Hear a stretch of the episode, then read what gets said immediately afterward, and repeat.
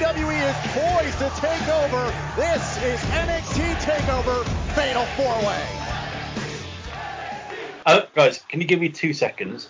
This is really unfortunate timing, and I can't believe I've got to do this. He's gone for a shit. I've got to go for a shit really quickly. I'm sorry. I'll be, it's going to be a 45 minute, I think. I'll be real quick. That's Sorry. all right. Oh, is he not taking his laptop in with him? this is gonna this is gonna be the most stressful shit I've ever had in my life. it's gonna be timing me. Okay, come on. And we'll see how long it takes him. I did wonder what was going on. I could just see this panic. did, did you just celebrate with your can? No, with my uh, t- cup of tea. You've actually finished it. yeah. So I do after everyone, just to celebrate. You know, just to acknowledge that it happened, it was here, and it's gone now. Do you ever kiss the cup? No, that's just silly. Don't be so fucking stupid. A few minutes later. Oh, I tell you, bloody heck. it's sweating, sweating. That was, that rough. That was two and a half minutes. Yeah, there's there, to be honest, there's more to come. I just had to get the, you know, the initial onslaught out of the way, and I have to take care of the rest later. It, Oh. it was so fast, I'm not convinced he wiped. It was, uh, to be honest, funnily enough, I actually probably spent more time wiping than I did actually shitting. if I'm being old honest. It's a job. fucking state down there. yes, I can well imagine. Let's um, let's not try and ling- Ah, let's, not, you're imagining his anus. let's not linger on this for too long. It's horrible.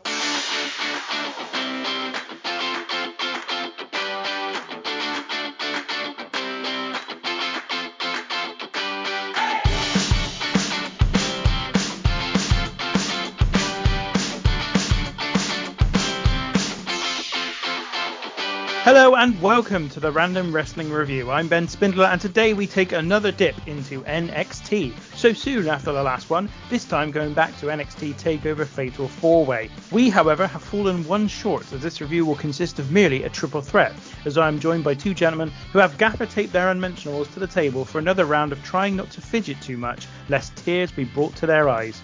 Firstly, he's the styling, profiling, limousine riding, jet flying, kiss stealing, wheeling and dealing son of a gun, old man Sam Kerry. How are you? Old yellow! You call me Old Yellow? I'll come for you, Michaels.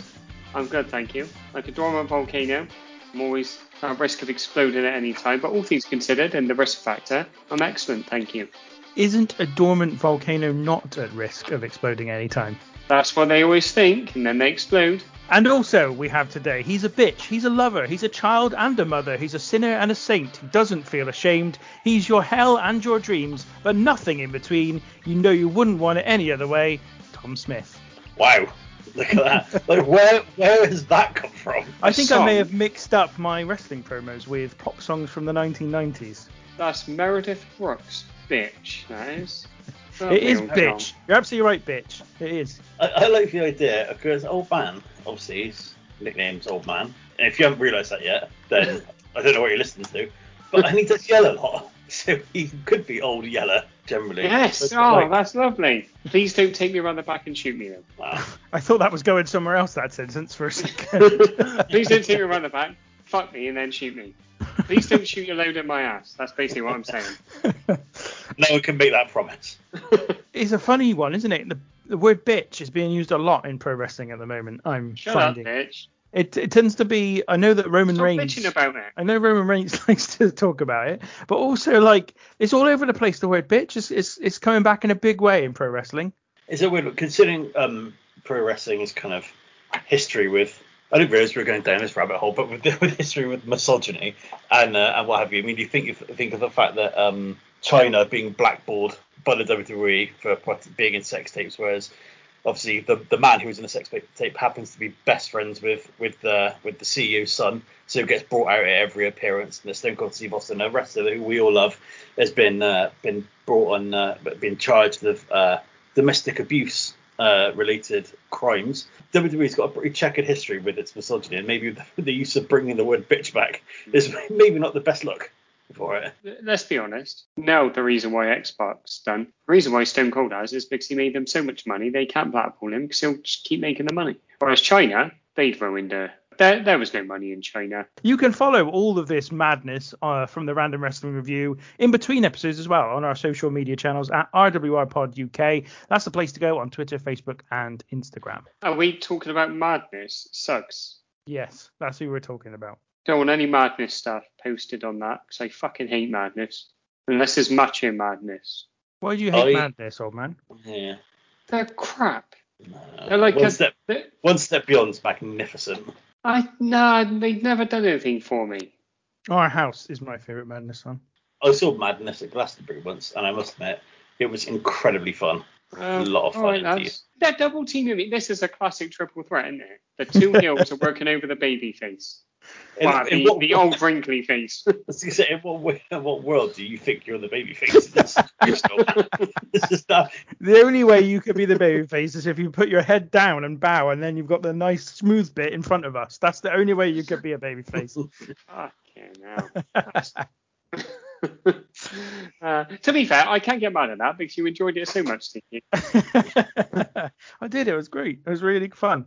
Um, so we are talking about NXT Takeover Fatal Four Way today, and um, yeah, it's at Full Sail University, which is in stark contrast to where we were the last time we were with NXT, uh, being that they were in the uh, Barclays Center uh, in New York. This time, as I say, Full Sail University. Very much in phase one of NXT, if we're going Mm. by our phases that we've kind of allocated. Of course, our phases completely ignore the whole NXT style reality type TV tough enough style thing that it started off as. We're ignoring that. This is phase one. Um, and what were our expectations going into this show? Why don't we start with you, Tom? What were your expectations? Uh, yeah, I've definitely seen this um, because this would have been at the time probably not long after I'd got the network and realised that what NXT was and had um, and was watching the the um, the, the pay per views uh, like regularly. I couldn't remember exactly who was in the Fatal Four Way, and when I realised who was, I was a little bit surprised because I kind of I obviously thought this was maybe later on in NXT. This is kind of before they've started bringing in all of these indie wrestlers. So I, I was quite looking forward to it. Um, but I was I was very interested to see who else was on the card, and it's something we'll get into a little bit later because it's before they bring in all of these all these indie stars and become into what we've affectionately titled Phase 2 Mhm. And yes, I was interested to see who was on there and kind of where they are, and then kind of reflect on where they are now and what's happened to them since this this um, WWE Network event, I believe they called them at the time. Uh, where the people who are on there and what's kind of ha- what's become of them as a result. Um, I didn't really have a clue, to be honest. It's NXT 2014. I a bit like Tommy that I didn't really have a clue who would be on the card or whatever. I was looking forward to it because it was 2014 NXT. And Is some like I wasn't watching it at all at this point. I'm not actually even sure I was watching wrestling in 2014, but yeah, I was looking forward to it. But like you would a nice shower after a particularly vigorous wank. Yes, I re- I was expecting something decent, but not not mind blowing here. That's what I was expecting because this is very much, as we said, phase one of NXT in terms of it was actually I think trying to be the development territory that we talked about last time that maybe hmm. WWE is trying to aim for again now with their new look NXT, which is, you know, you can see as we go through the show, and we'll touch upon it as we go through, that they are trying to prepare acts for the main roster here. This is, and as Tom said, they don't, they're not, they've not become completely full up with all of these indie wrestlers or, or you know various well-known wrestlers from around the world. At this time it's very much about some guys that they specifically are trying to prepare for the main roster so i was expecting Yeah. something decent but nothing massively mind-blowing So the best mindset when you've got to settle in, is it? And you know you've got to watch it. It's only a couple like, of hours though only a couple of hours it, wa- you know, it wasn't it wasn't one of the big three hour things it certainly wasn't Nah, SummerSlam, for example, which was four hours, which is why I barely paid any attention to it. well, I'm you were masturbating. You took, you said that, didn't you? In our group chat, you said SummerSlam, more like Cummer Slam, as, as you put it, dirty sod. So, yes, we then. I'm trying to breeze past it as best I can. So, the commentary for the show is from Tom Phillips, Renee Young, and Byron Saxton. Another unique commentary team we haven't seen before on the show. What was our thoughts on the commentary team? I, personally, I thought it was terrible. Oh, Renee Yee, I don't know how long she's been doing commentary. I remember hearing her on Raw, she was fine on Raw. She's not good here. Tommy P, and Sexy Saxton, both of whom are like Tommy P. I'm a big fan of. They're not very good either. And you, I actually had this notice down. And you said about the wrestlers, it feels like the development territory. That's what it felt like for these commentators as well. Is it was like let's get them on something, and they can do that, and then we'll see how they get on. And they all did all right out of it. It's like Sexy Saxton still on, still on Raw, I think. I haven't watched it for weeks, but yeah, and obviously Tommy P's left and Renee Yee's left, but yeah, I thought it was bloody awful to be honest. So Tom, you didn't feel the same way? I did think it was great, but I didn't think it was bad. I- I've heard much worse. I don't know. Well, yeah.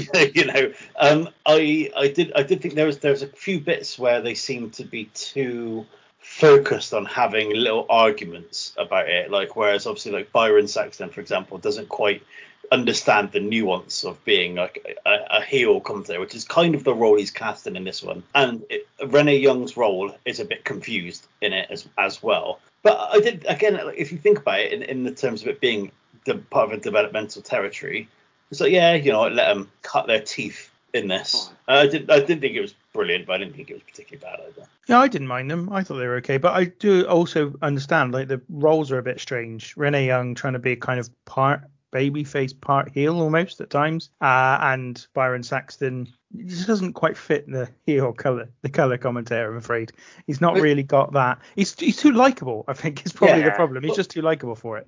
He's too bland.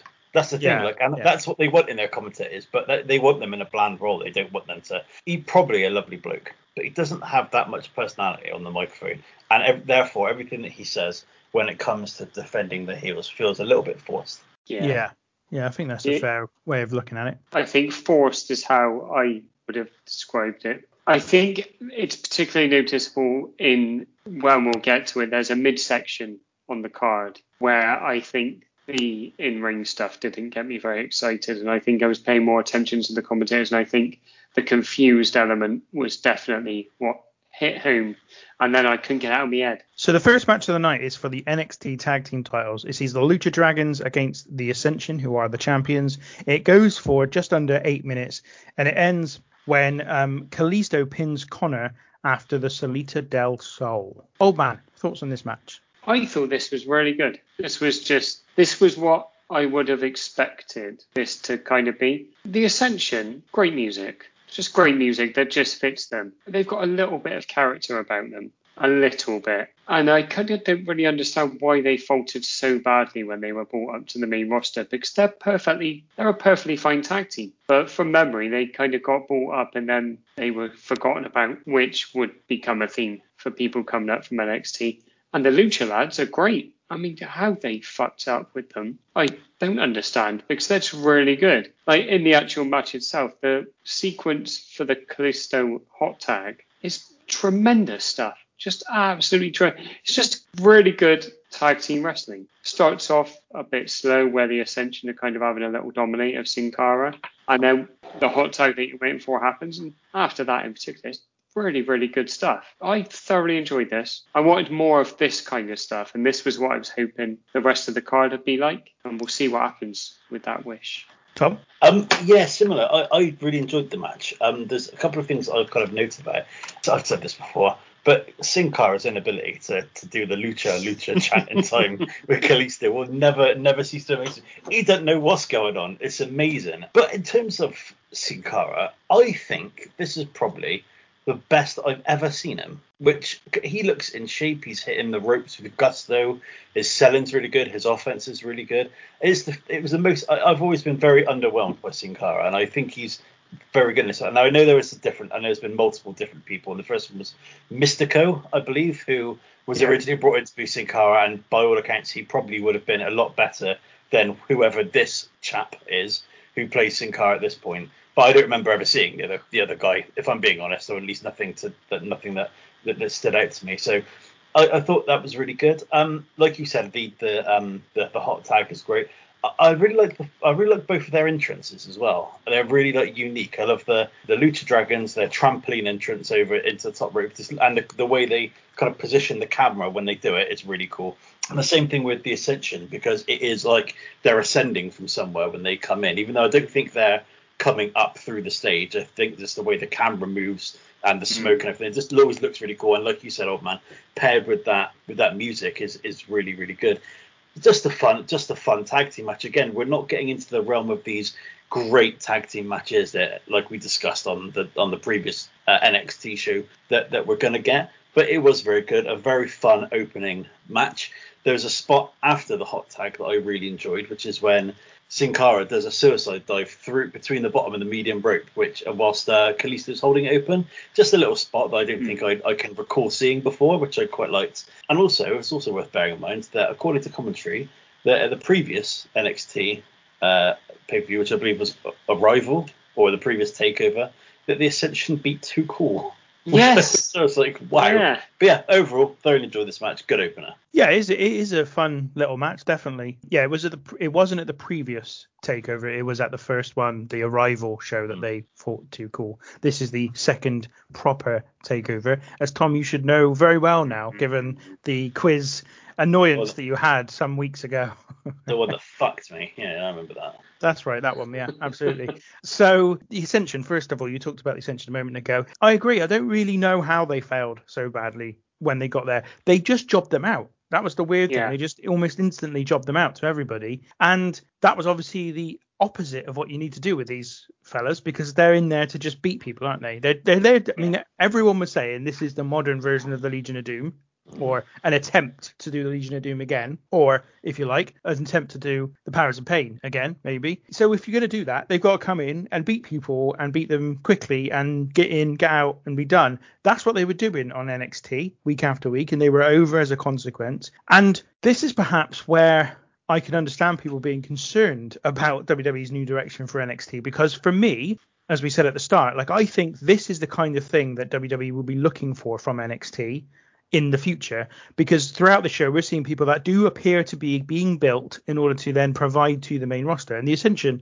is a classic case here two relatively big guys who come in quite dominant haven't got this you know this really storied history of working in the independents or whatever. They've been entirely almost crafted by WWE's training system itself, and they've got a gimmick that's over, and they've put them into the main roster, and then it's not worked out. And so it feels like they're gonna even, you know, they have they've had the problems with the indie guys now, but it, even if you look this far back, they had the problems with the guys that weren't the indie guys as well. So mm. you, you know, you do start to worry about that.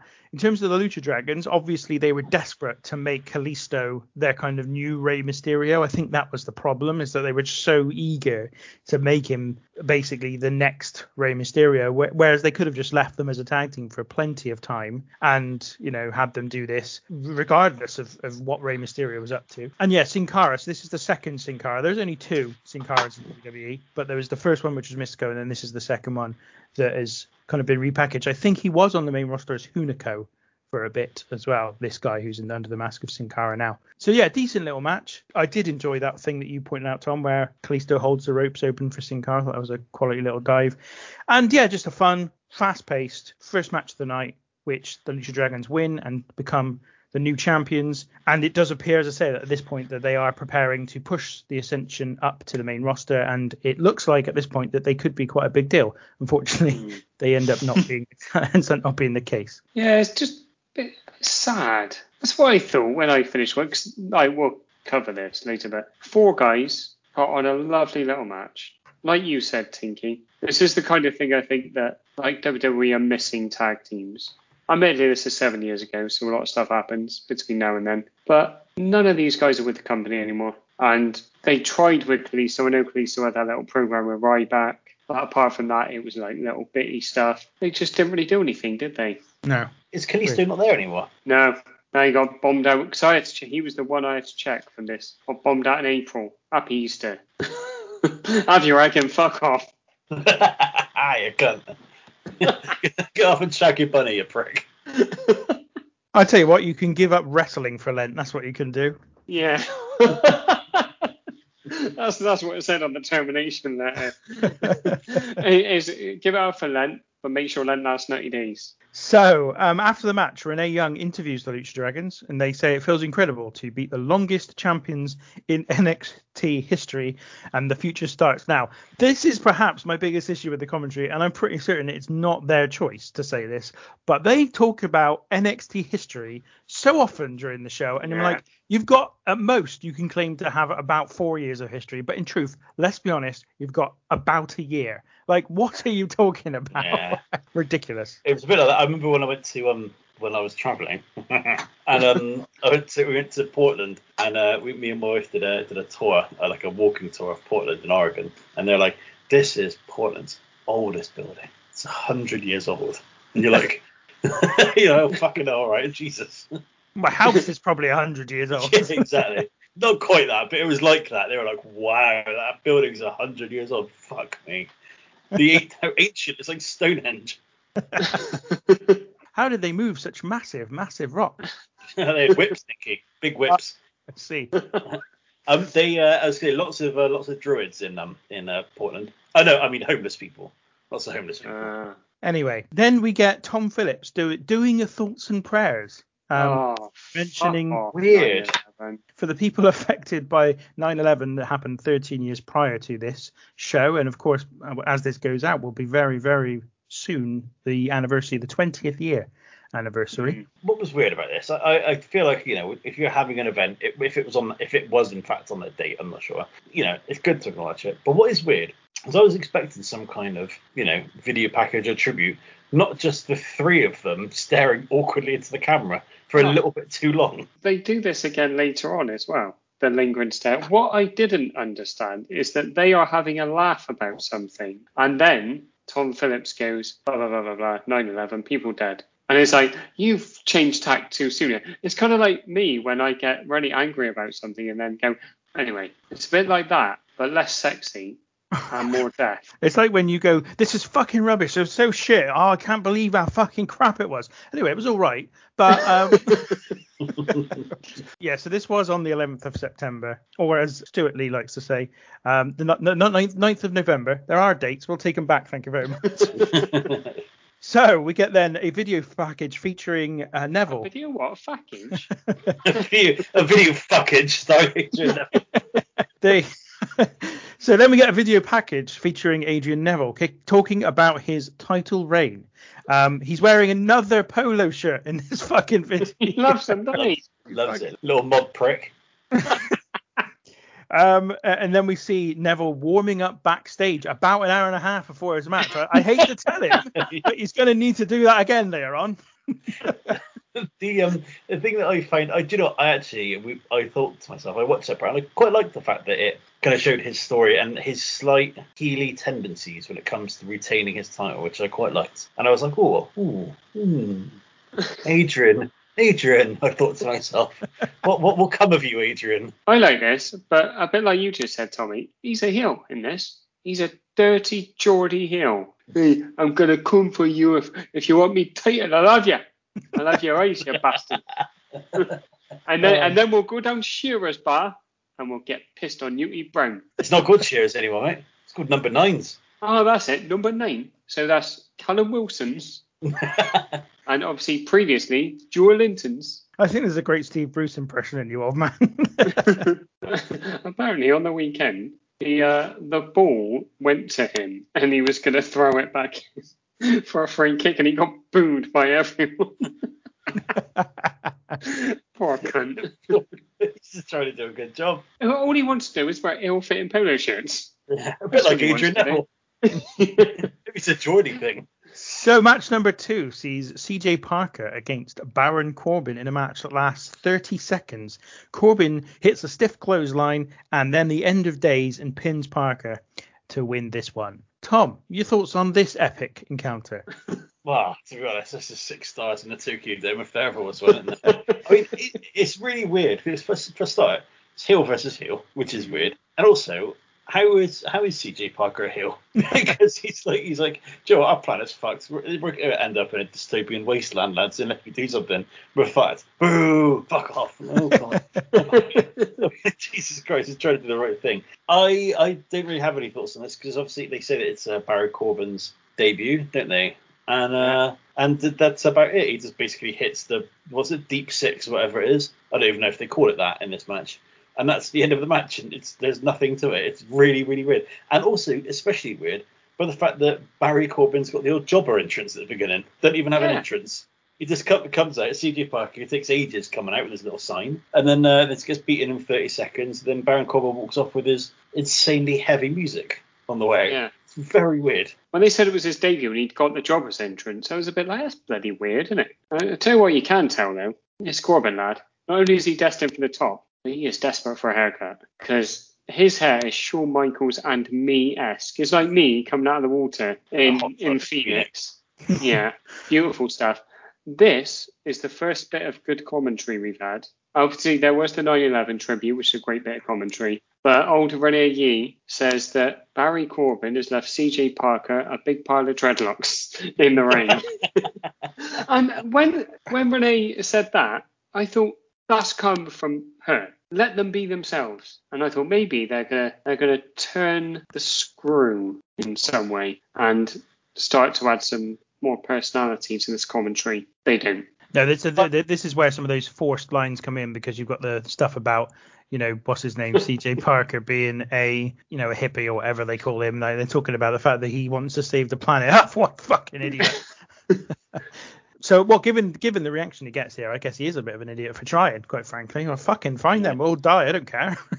Yeah, well, and that's it. And unfortunately, he does get killed in 30 seconds, does. which yeah. is a bit quicker than the planet, but not that. In the grand scheme of time, CJ Parker, of course, is Juice Robinson, who would go on to have a relatively decent career in Japan and work for New Japan for many years now, in fact. So he's not doing too bad for himself, in fairness, or CJ Parker. But he's some way I'd off ima- this at this point. I'd imagine that he still looks back at this and goes, you know what, getting beat by that young upstart, Barry Corbin, that was me match. That was me match. That's the match that made me. To be fair, he's only 32 years old, is young Juice Robinson. So I'm not giving up on a uh, return for CJ Parker back up to the main roster. And then Yeah, buried out in six months. Yeah. He would have been a good foil for Daniel Bryan when Daniel Bryan was doing his uh, Save the Planet shtick a few years back. I'm not sure foil is the right term because that doesn't decompose very well, so they wouldn't have wanted that. That would have been a brilliant bit of, of commentary had Daniel Bryan been on commentary. Mm. They could have did a compost and a pole match. So next up, Tyson Kidd gets his chance to talk about the main event and his opponents for the match. He talks about one of them being the best aerial wrestlers in the world. He talks about another one being one of the most arrogant wrestlers in the world, and he talks about another one being one of the most uh, the best recognized wrestlers in the world. And then he says, and I've also got three opponents, which I thought was Yeah. very, very good. This was the best. This was really good. I really enjoyed this because I, yeah, I, he did genuinely take me by surprise because I wasn't sure if Tyson Kidd was a babyface or a heel. So as he was going through, I was like, oh, okay, this is this is interesting. What's he? Uh, where's he going with this? And then he did the swerve, and I should have seen it coming, but I didn't. So I was really impressed. I also like the fact that he kept on saying fact. It reminded me of that Rafa Benitez promo against Yeah. Alex Ferguson all those years ago. I was like, there you go, get your Benitez out. If only football managers did call those press conferences promos instead, it would be so much better. I really enjoyed this. It made me want more Tyson. And I'm not talking about Mike, 'cause he's horrible cunt. I'm talking about Tyson Kidd. Love the old chop. Unfortunately, Samoa Joe broke his neck, so we don't get much more of him. And Bret was very, very critical of Mojo for it as well. Of course he was. Do you know why? Because Bret had never injured another professional. Has he, has he never, never, not No, once, I in know all those keeps- years. Keeps his stump, but I've never heard him say that before. Wow. You That- need to absolute fucking cunts. Then we see Tyson Kidd and Natalya backstage, and Kidd is also warming up. And I hate to break it to him, but he's going to have to do some more warming up mm. later on if he does it this early. Which is before the next match, which sees Sylvester Lefort against Enzo Amore in a hair versus hair match. Who the fuck is Sylvester Lefort? Never heard of him. I have got no recognition of this man ever existing. Well, he, he he's a guy that had a hair versus hair match with Enzo Amore at NXT Takeover uh, Fatal Four Way. That's who he. Oh, that's what we're talking about. Yeah, Okay, thanks absolutely. for clarity. Yeah, it is a hair versus hair match. It is. We've got in Enzo Amore's corner. He's obviously got Big Cass, and in Sylvester Lefort's corner, he's got Marcus Louis, who is another guy I'd never heard of, if I'm honest. I um I do you know what I, I'm actually it's ridiculous. I don't remember who uh, who uh, who Sylvester Lafort is because uh, he famously tagged with Andy Baxter and Zach Zodiac in a handicap match against the Big Show in November 2011. So how I forgot that, I don't know. This one, this match only lasts for five and a half minutes. It ends when Big Cass takes out Louis on the other outside of the ring. The distraction allows Enzo to roll Sylvester Lefort up and get the pin. Old man, thoughts on this one?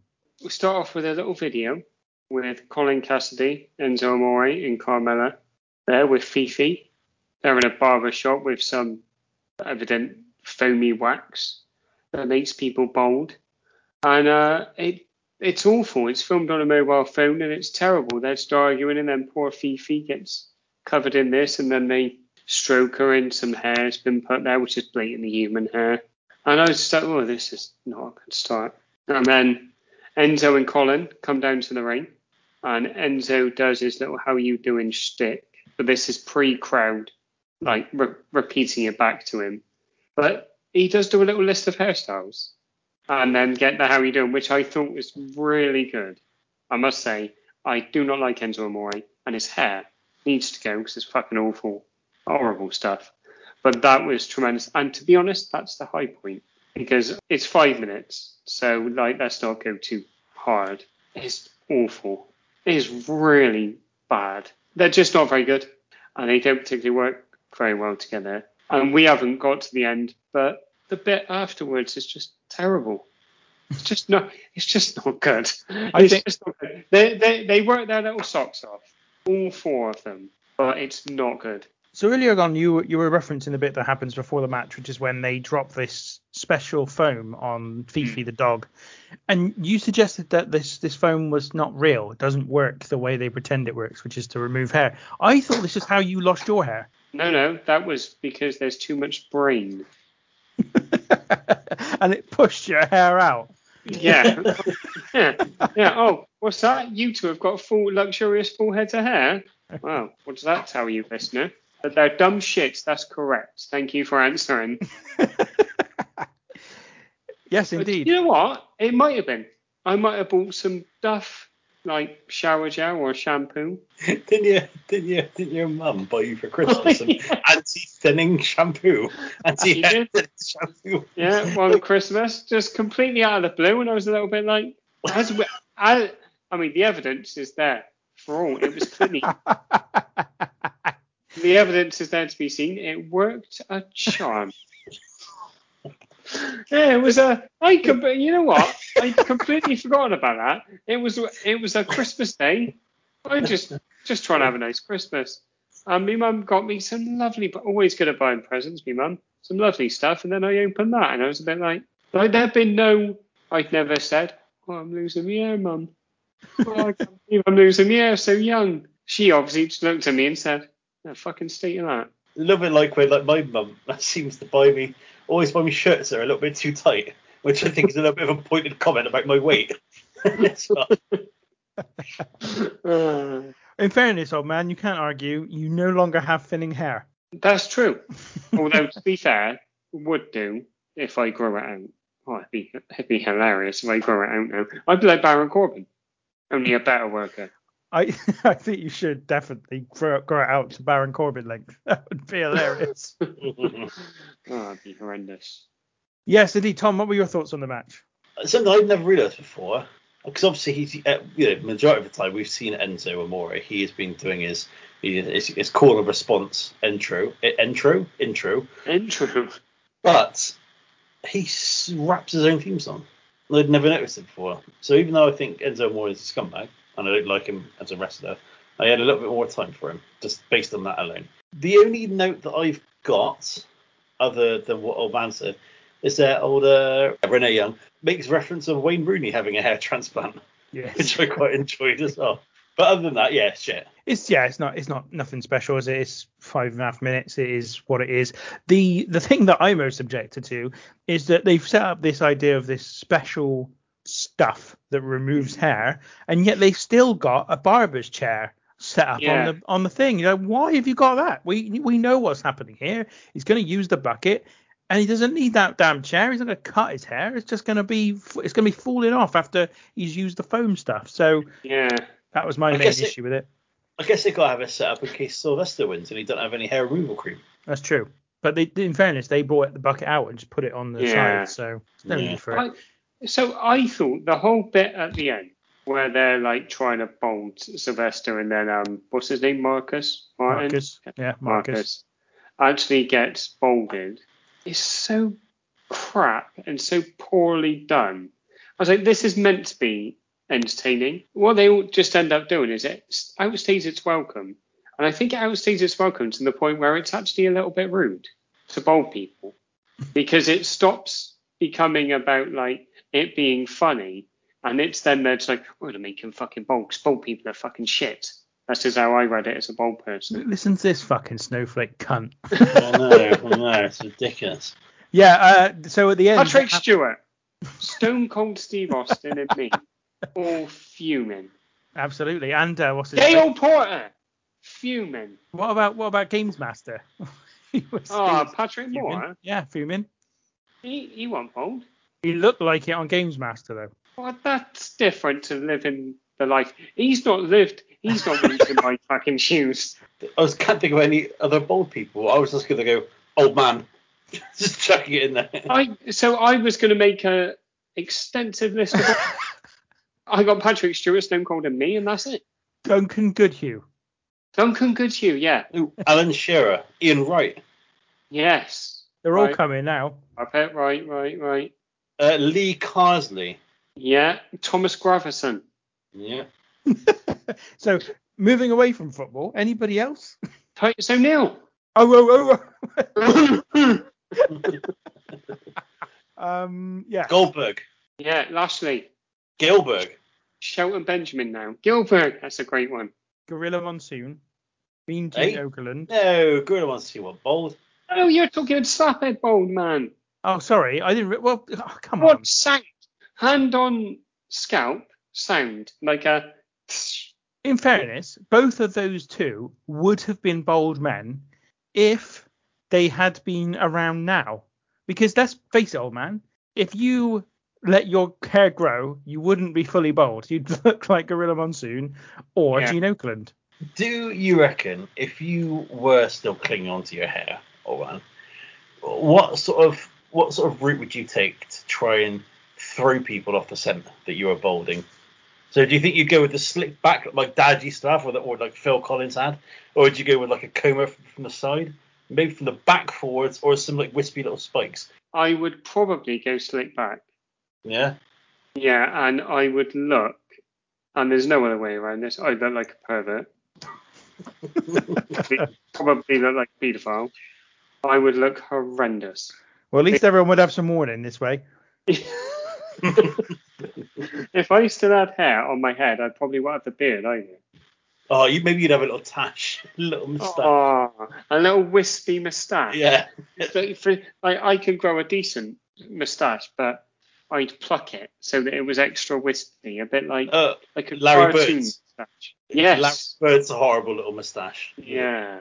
So after the match, as, you, as we were just about to talk about, um, Lefort tries to run away to prevent his hair from being cut, um, and the obviously Enzo, Enzo and Cass catch up to him on the ramp, but Marcus Louis comes up behind them and gives him a little double clothesline. Um, thinks he's managed to help Lefort escape, which he has, but of course he himself then becomes the one who gets caught by Cass and Enzo. Um, later on, we'll come back to this, in, but it's Mm. not just Brilliant. yeah, yeah, something to keep you going, definitely. Yeah. So then it is Tyler Breeze's turn to talk about the main event with his video package cutting a promo. Any thoughts on his little go? Amazing. Tyler Breeze, we had this at Takeover Brooklyn, is amazing. And to this point, he's the only person with a character, like a proper, fully formed character. I know we talked about like the Ascension having their thing, but Tyler Breeze just he's got it all down. You've got the hashtags, which I can't remember what they are, to be honest, but they made me laugh. And he's just brilliant. He just knows what he's doing. Go on, Tyler. What a whiz. Yeah. Yeah, he's great. He's great. You're like you said, old man. He's all in. He's all in on the character. He, he's brilliant. The sad waste of a good ponytail. yeah. So then we get a video package hyping the Mick Foley episode of the Monday Night War series that was that was Hmm. going on at the time as part of a big part of the early part of the NX, uh, the WWE network was that series. It felt like they had about 400 episodes of it, Yeah. and it's all they could talk about at the beginning of the network was the Monday Night War, just constantly. It was all right. I, I didn't mind that series. I did watch it. What I did also try and watch afterwards is the Ruthless Aggression series, which is absolute dog shit. Well, it was only that's at least that's only four or five episodes though. Like the Monday Night War one goes on for flipping ever. It's like really long. But the Monday Night War was was a big thing. Whereas It I don't was. think Ruthless was. Aggression was particularly. so I think ruthless aggression is one of those sort of made up things. mm, There are some people out there who probably even some people listen to this who think ruthless aggression was a thing, but for me it's just a marketing campaign that WWE used. It didn't mark a different period of time in WWE's history. It was the only thing that it describes to me is nothingness. A- it's not a particularly fond memory for me the ruthless aggression years. well, it also very much smacks of someone has been desperately, frantically seeking for some new content for the WWE net. But oh, fuck me, I'm turning into Kurt Angle there. I can't say WWE. Um, into some content for the WWE network, and then just has been like, looking at the history of wrestling and decided that they. What are you cunts laughing at? you fucked up WWE again, and you were I? concentrating so hard. Yeah. It's great. they produce content for the WWE network, and they they've looked at like the history of, of what's happened in WWE and thought to themselves, do you know what? There's this little there's this little block here. Should we call it something? Yeah, let's call it ruthless aggression. Make a series out of it because Yeah, it wasn't a thing, was it? There's basically this block from like 2002 to now. it's just been so nondescript that we'll just make something up. Do, what what would this era be called? The last five years. Well, they did call. the universe era, weren't they? I reckon. Mm. Mm, I think they already are. So they were calling it the reality era at one point as well, Ugh. weren't they? The 2011 maybe through to about 2015. They were calling at one point the reality era. Uh, but yeah, I guess it probably would be called the universe era. What does that even mean? No one fucking knows. No one even knows what ruthless aggression means either. Like it means nothing. It's just Tinky, shit. you are full of ruthless aggression tonight. You need to calm down. So well, pull I'll- your bloody trousers up, man. a good way for me to start by calming to, to start calming down is to talk about the next bit, which is JoJo introducing the new general manager of NXT, William Regal. So this has only just recently been announced to the audience. Can I just have a little quick note on the commentators after the, uh, sorry, just before the Mick Foley video clip? Yeah. The lingering look that they give to the camera because it obviously takes a couple of seconds longer for them to get the uh, video going is horrendous. Like it hurt me Is because it? they are s- staring dead into the camera, and Renee Young is quite sensibly not looking at the camera. But oh, sexy, sexy Saxton and Tommy P are just staring into my soul. The only thing is missing is Jim Ross stood sat next to them smiling. Yeah, God. It really did remind me of Clash of the Champions Yeah. 20 with him smiling every 10 seconds. So, with William Regal out in front of the crowd, he says NXT is the place to be. He then introduced the biggest international signing in WWE history, Kenta. Re- Regal welcomes Kenta to NXT. We see a little promo of a little promo video of Kenta's stuff. And then he says hello to NXT, speaks some Japanese. He then says it is a dream come true and he's happy to be in WWE on NXT. Says he is starting over and in tribute to one of his heroes, he will be known as Hideo Itami and his goal is to be NXT champion. So the response to him changing his name to Hideo Itami is underwhelming, to say the least. No one cares. Hideo Itami translates to hero of pain, and he doesn't say who one of his heroes is. Well, it's, it's, Uh, it's got to be the Barbarian or Warlord, doesn't it? If his Oh, name's yes. Hero of Pain. Oh, that'd be amazing. That'd be amazing. It's just not. It's and his suit's a bit ill-fitting. I find I think his jacket's quite ill-fitting. And I think of Hideo Itami as being a stylish man. And the Ascension come out and start demanding a rematch, and then Hideo Itami scares them off, and that's about it. Although the bit where he sits on the chair and beckons them in is pretty cool. Yeah. the jacket removal is tremendous because the crowd are suddenly like they've gone from being underwhelmed by the name to excited by the pain he might give out. But this is the time for our third Faxton of the week. so Hideo Itami slash Kenta was in WWE and NXT for five years. He had 201 matches, and he described his period in WWE and NXT as the most frustrating time of my life. That's the that's the Byron Faxon of the week for this week. It is. Excellent. I think if you're going to do the little song, little jingle, oh man, two two suggestions. First one is we do call it the Byron Faxton of the week because I think that All fits right. really well in the tune. And secondly, you have to sing the tune after you've done the fact as well, just like Oh, yeah, on do, yeah. TV burp. Sorry, everyone. Byron Faxton of the week. It does work better with the first name. Good work, mate. yeah, See, that's why that's why Tinky's here. That's the only reason he's here, mate. that's right. It's to, Right. it- it's to make my really crap jingles better. Um, just a quick thing. I, I, 'cause I usually, ha- well, I always have the the wiki page of uh, of the uh, the event opening, so it's the case. And it's storylines. The card comprised six matches. The matches resulted from scripted storylines where wrestlers portrayed heroes, villains, or less distinguishable characters that built tension and culminated in a wrestling match or a series of matches. What a very clinical way of putting it. They say Yeah. that on every single WWE page. Yeah, every single one. So, yes, as you say, the Ascension come out. They uh, ask Regal for a rematch after attacking Itami and throwing him out of the ring. The Ascension then, as I say, demand a rematch, but before Regal can answer, Itami takes both men down and then does a double drop kick before sitting in a chair in the ring and asking them to bring it on. The Ascension retreat to the back. So Hideo Itami's time in WWE, he said, as you said, old man, that it was the most frustrating of his life. Not a great time, was it for him? Let's be honest. No, he. I remember he got. I think it's a shoulder injury not mm. long after he debuted, and then he went up to like the main roster, and I think Vince probably looked at him and said, "Who's this guy?" And so it was, "Oh, he's a massive star in Japan." He's like, "Where's Japan?" He's like, oh, it's- oh, it is. It's that country we go to every now and then and get paid a bit of money. He's like, "Nah." Is So what, like went, Saudi, what, Saudi Arabia? The, the one that's less money. Oh, okay. yeah. Then he left. Quite sad, really. Did he? I didn't realize he ever got to the main roster. I thought he was always in. Either. Yeah, he he was on 205 Live for a bit.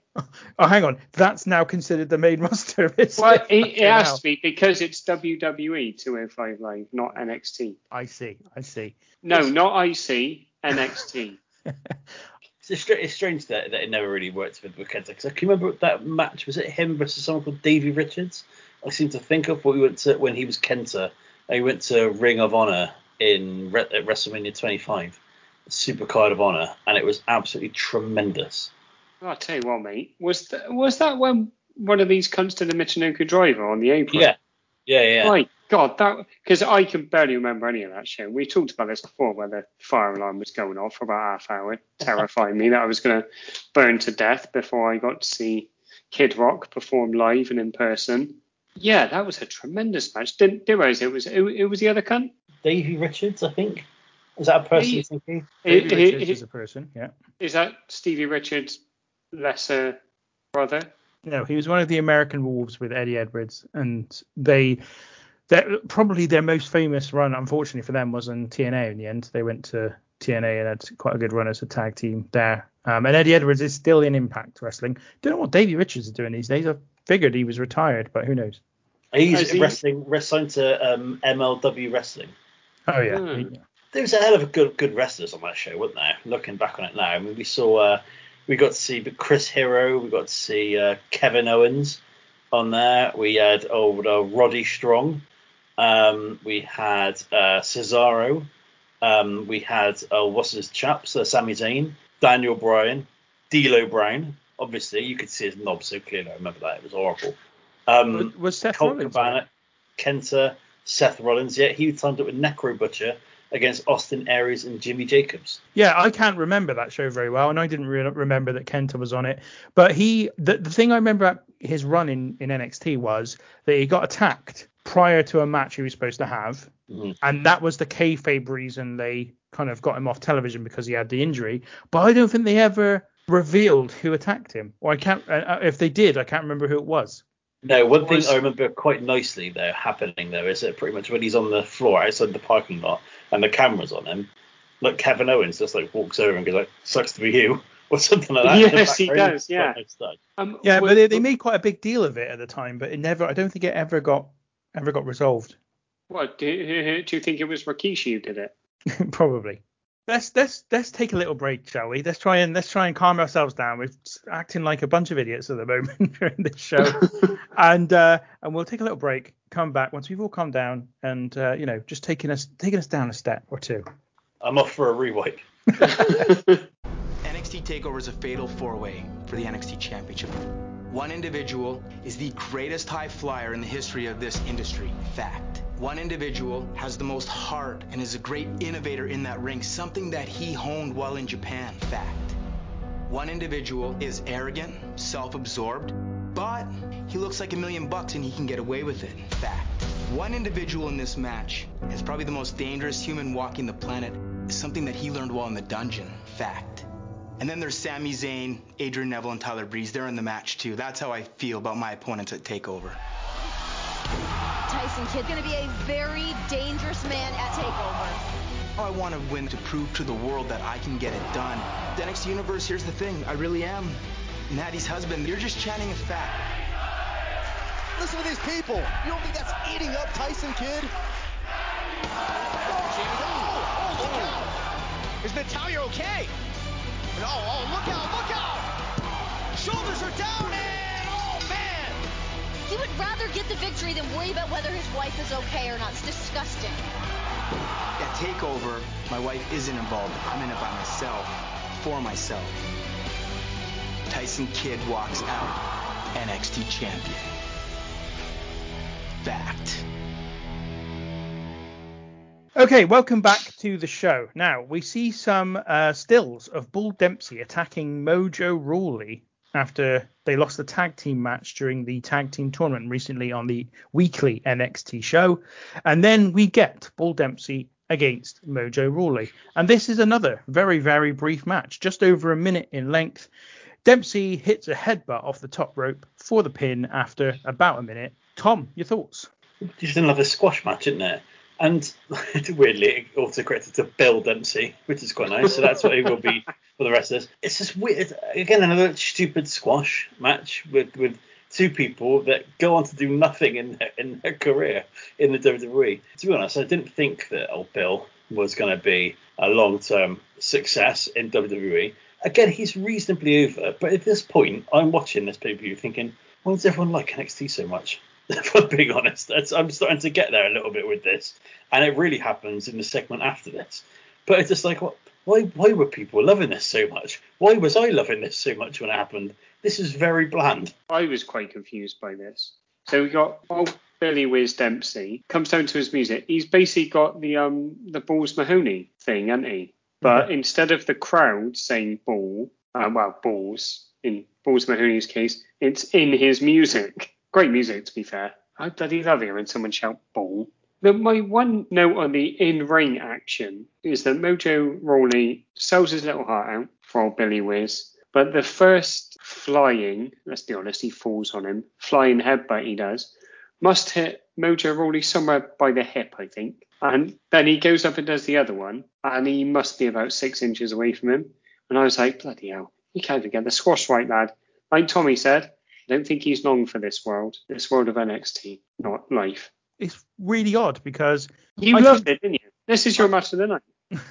through this show, there is lots of people that feel like they are being prepared to go to the main roster and do something of significance. It's not about huge quality of matches. It's not about kind of making everybody pop. It's about preparing certain people for a main roster push. So Bull Dempsey, I would even argue before this, we had Enzo Amore and Colin Cassidy. They've just debuted Baron Corbin, and he's we know they did actually make somebody out of him because he's still there but the Ascension as well. So he's another person where I feel like this is one of the guys they think, right, you know what? He's got the size. He's not really got the look, but he's got the size, and we think he can be something of use to the main roster. Hmm. And I think this is the weird thing about NXT is that because it evolved so quickly, people are really enjoying NXT at this time.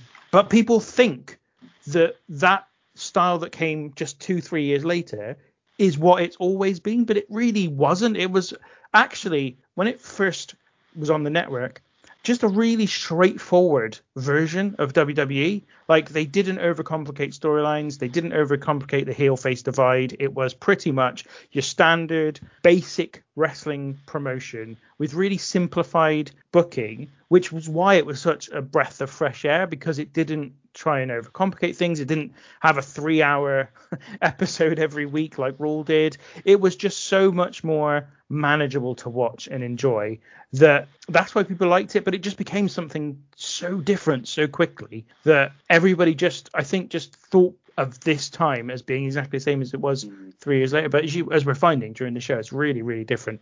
In terms of the match whatever.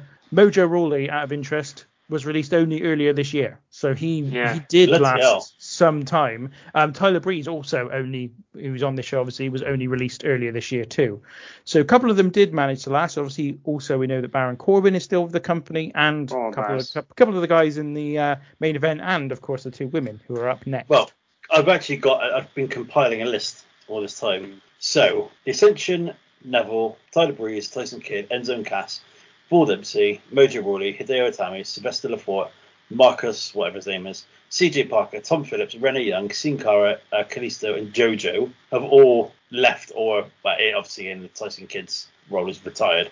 The only people that I can find that are left on the card are Sami Zayn, Bayley, Charlotte, Barry Corbs, Byron Saxton, and William Regal are the only people still left in the company. Six people out of the twenty something that are involved in the in the in the, in the event.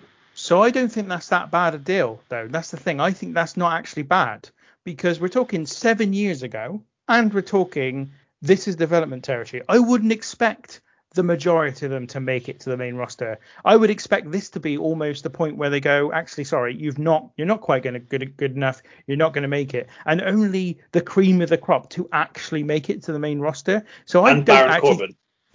Fine, but I, in terms of when I say cream of the crop, I'm not even talking about necessarily in terms of overall quality or talent. I'm just talking about cream of the crop in terms of who WWE think they can make a star out of. I don't think that's a bad. I don't think that's a bad track record if you've actually got some main event guys, which I guess you could say Charlotte and Bayley have, have made themselves main event uh, wrestlers. I think the problem is, and Tommy pointed this out earlier, is that they are so keen to ram down your throat that the future is now. Is now. Well, I think this is the But problem in general with NXT. See, I think you're right. I think that is the generally the problem with NXT is that this is supposed to just give them a chance to be in front of the cameras, be in front of an audience, work the WWE style, get to understand how things go on the main roster. Unfortunately, what it became, as I was talking about a moment ago, is that it just became a house for all these really talented guys who didn't need to be in a development territory. They didn't need to be there, you know. And so they should have just gone straight into the to the main roster. And once it became that thing that they didn't need to be there and that they could draw their own audience, suddenly it wasn't about just giving them a little bit of kind of a chance to see how they go and give them some experience. It became something where now it was a main show. It was a show that people deliberately were tuning in for. So it was no longer. It actually now came with the pressure of a normal WWE show because it was that big. Just to like segue away to the current product, this obviously will have happened about a month before, whilst this goes out. Samoa Joe beat Karrion Kross for the NXT title, and then the next night, Karrion Kross was on Raw. Did either of you see what he was wearing? Dressed Yeah. like demolition. It was, I mean, fuck. I'm not one of these guys who jumps on and goes like, they're fucking ruining this guy, in spite of all the evidence. They're ruining this guy they've just brought up from NXT. Ooh, boo, boo, boo. When I saw the pictures of that, I thought, fuck me. What are you doing? Whose idea is that? Red leather. I mean, that's my that's my weekend outfit. Behind a wrestler. It's interesting, like what you said about because a lot of these guys that came into NXT, we're talking about those indie wrestlers, don't need anything. Like as you said, Tinky, and it just makes you wonder, like if they kept NXT as it was, as their development territory as it, as it is, and then I've always thought it'd be really good for them to have like SmackDown and Raw to have two completely different tones to them, and have Raw mm-hmm. as your classic WWE entertainment show, and then have SmackDown as your as your wrestling show. Uh, then you can target like a bunch of different audience. but they've never really seemed to do that. They kind of said that it, they did. They, they've tried to say that they have in the past, but I don't think they've ever really accomplished it. And when you, if you had the likes of, you know, the Undisputed Era, Finn Balor, and all those that that, that type onto onto like SmackDown and made that like the wrestlers wrestling show, that that'd have been a better use of their, you know, their talents. Maybe, but the reason they can't do it is because Vince controls everything. He won't he won't allow hmm. anybody to have the control that would allow them to give. The point is, is to, in order to make it truly different, you have to have different people in control of the two shows and over complete control. There can't hmm. be anybody putting that WWE sheen on it all the time. That person needs to be able to employ their own production team. They need to be able to employ their own writing staff. They need to be able to, you know, give up, make their decisions about how this thing is going to be put together. In fact, they might even choose to not have a writing team and say, you know what, we're going to have this just a booking team, and everybody's going to have no scripts. They're just going to be given bullet points and told, you know, go out there and cut a promo. But WWE won't allow it because Vince won't allow it. So it doesn't matter how much you try to make them different. It's not about consciously going, we're going to make this different. It's about giving it to somebody else and seeing how, what that manifests in making it different. And that's why you can't really get that true differential between the two brands like you can when you look at WWE, say, and AEW, or even WWE and WCW back in the day, because they're made by completely different people with different attitudes, with different um, different com- production teams, different ways of writing it, whatever. So that's why you can't get the difference. It's not really the personnel in the in in the ring because that doesn't that's not what will end up making a show look different and feel different. Crucially, There, there's that great story Paul Heyman's told. I've heard him on a couple of podcasts say it, where he he was when he was running SmackDown in the uh, ruthless aggression era, I think it is that Tommy was talking about, Oh, and yeah. he um yeah, and he had all these ideas of basically exactly what we've just talked about. And he said he met with Vince and he laid out the next six months of how it was going to go, how they develop it, how they develop the stories, how they make the stars. And apparently they're about two hours into this meeting and Vince McMahon sneezes and gets really angry himself because apparently he hates sneezing because he can't control himself or something. And Paul Heyman said in that instant he realised that he'd not listened to a word that he was saying, so he just stood up and left. and he said, Vince didn't really say anything. Because He he's just- been trying so hard not to sneeze for Yes, so long. that that's was why wasn't exactly what he said. Paul Heyman, 'cause he'd been in meetings, and you can see when he's trying not to sneeze, and he was like, "Oh well, that was a waste of time." Imagine how different things could have been. That ruthless aggression could have actually meant something. Yeah, I just imagine. Um, next up, we have got the women's title match. Before, is there anything that comes before that? Before I move yes, on? there bloody is some awful shit. More discrimination. Right. Yeah, Yeah. So next up, we do have some more discrimination, absolutely right. So we've got backstage Enzo and Big Cass, and Enzo is gutted. He's absolutely gutted he hasn't managed to see someone's hair get taken off, and uh, they then just happen to notice old Marcus with Sylvester Lefort chatting in the back. So they run up behind them and they grab old Marcus because Sylvester Lefort manages to get- manages to get away again. They carry him to the ring and they then hang on, what's going on? I've missed a bit here. What have I missed? no, you ain't- you ain't missed. But what you have, what, what you haven't detailed was that Enzo and Colin uh, walking, talking. Bear in mind, they've been best mates for a long time. At this point, they are talking so unnaturally. It's painful. I tell you where I went wrong a minute ago is I didn't mention earlier on that when they caught up to Marcus, they put the bucket all over his head. Oh, That's what I yeah. so I didn't say that was what had happened earlier on after the match. So now old Marcus has got his hair wrapped in a towel because he doesn't want anyone to see his head. So they Enzo and Cass bring him to the ring and then reveal his head, and it's not entirely bald. He has got Oh. some hair still on there, but yes, Yeah. he's now got the majority of his head is off, and hair, his, his hair is off, I should say, not his head. And it's so clearly sh- clearly shaped because you can see the stubble. Yeah. Awful. What I found quite astonishing about this is that the crowd reaction, like, it's like they've maimed him. They're like, and it's like it- they've just shaved some chunks off his head. And Renee Yee makes some incredible noises. She's like, oh, it's hideous. And I'm like, why? Your fucking husband was walking around with horrendous hair at this point. You need to fucking check yourself. I I did like the bit though where they go back to the announce team prior to saying about the the next match that's about to happen, and Renee is just there stroking her hair, just loving it. yeah, that was Nice good touch. actually. Yeah, I thought that was touch. good. So yeah, Louis runs backstage as Enzo and Cass laugh in the ring, and then they change the letters to soft S A W F T to bold B A W L. An old man was so fuming. Spitting feathers. I gotta be honest.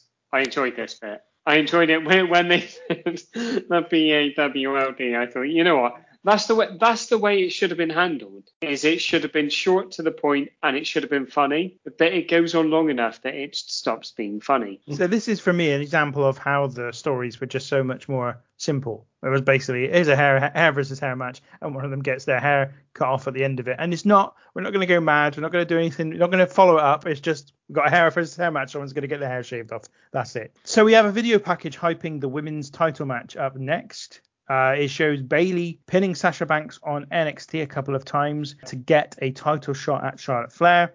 It shows Bayley talking about how much she's worked for this and wants this. It also shows Bayley being attacked by Charlotte Flair in the build up to the match. Bayley looks like a baby. Not old man and his bloody babies again. she looks so young and fresh faced. It's just like it's quite weird. I know it was seven years ago, so she's gonna look younger. That's how that's how time works. Yeah, I I never watched this before. Don't think I got into NXT until they actually like moved out of the uh what's it called Full Sail. Moved out of Full Sail for the takeovers. I just I was like, look how young she is, and Charlotte, look how young they are. I was ready. I was excited to see how good they'd be. These lasses. So their match goes for just under 11 minutes, and it ends when Charlotte hits a moonsault for a two count, and then hits a natural selection for the pin to retain her title. Old man, you've been lucky enough to get all of the meaty matches on this show, and Tom's been Yeah. left with all the squashes at the moment. But that's just how it's going to continue for the moment. How did you find this one? Well, first of all, you can get some Topps trading cards of uh, Charlotte and Bayley, evidently. And Tom Phillips points out that these can be so look for these cards in the trading card aisle of a local retailer. I just like the idea of a trading card aisle. Yeah, Waitrose has got one of those. Well, to Oh, be I fair, wouldn't mate. know. I wouldn't know, mate. Yeah, yeah, nor me. I'm too busy sucking people off an Audi for a banana.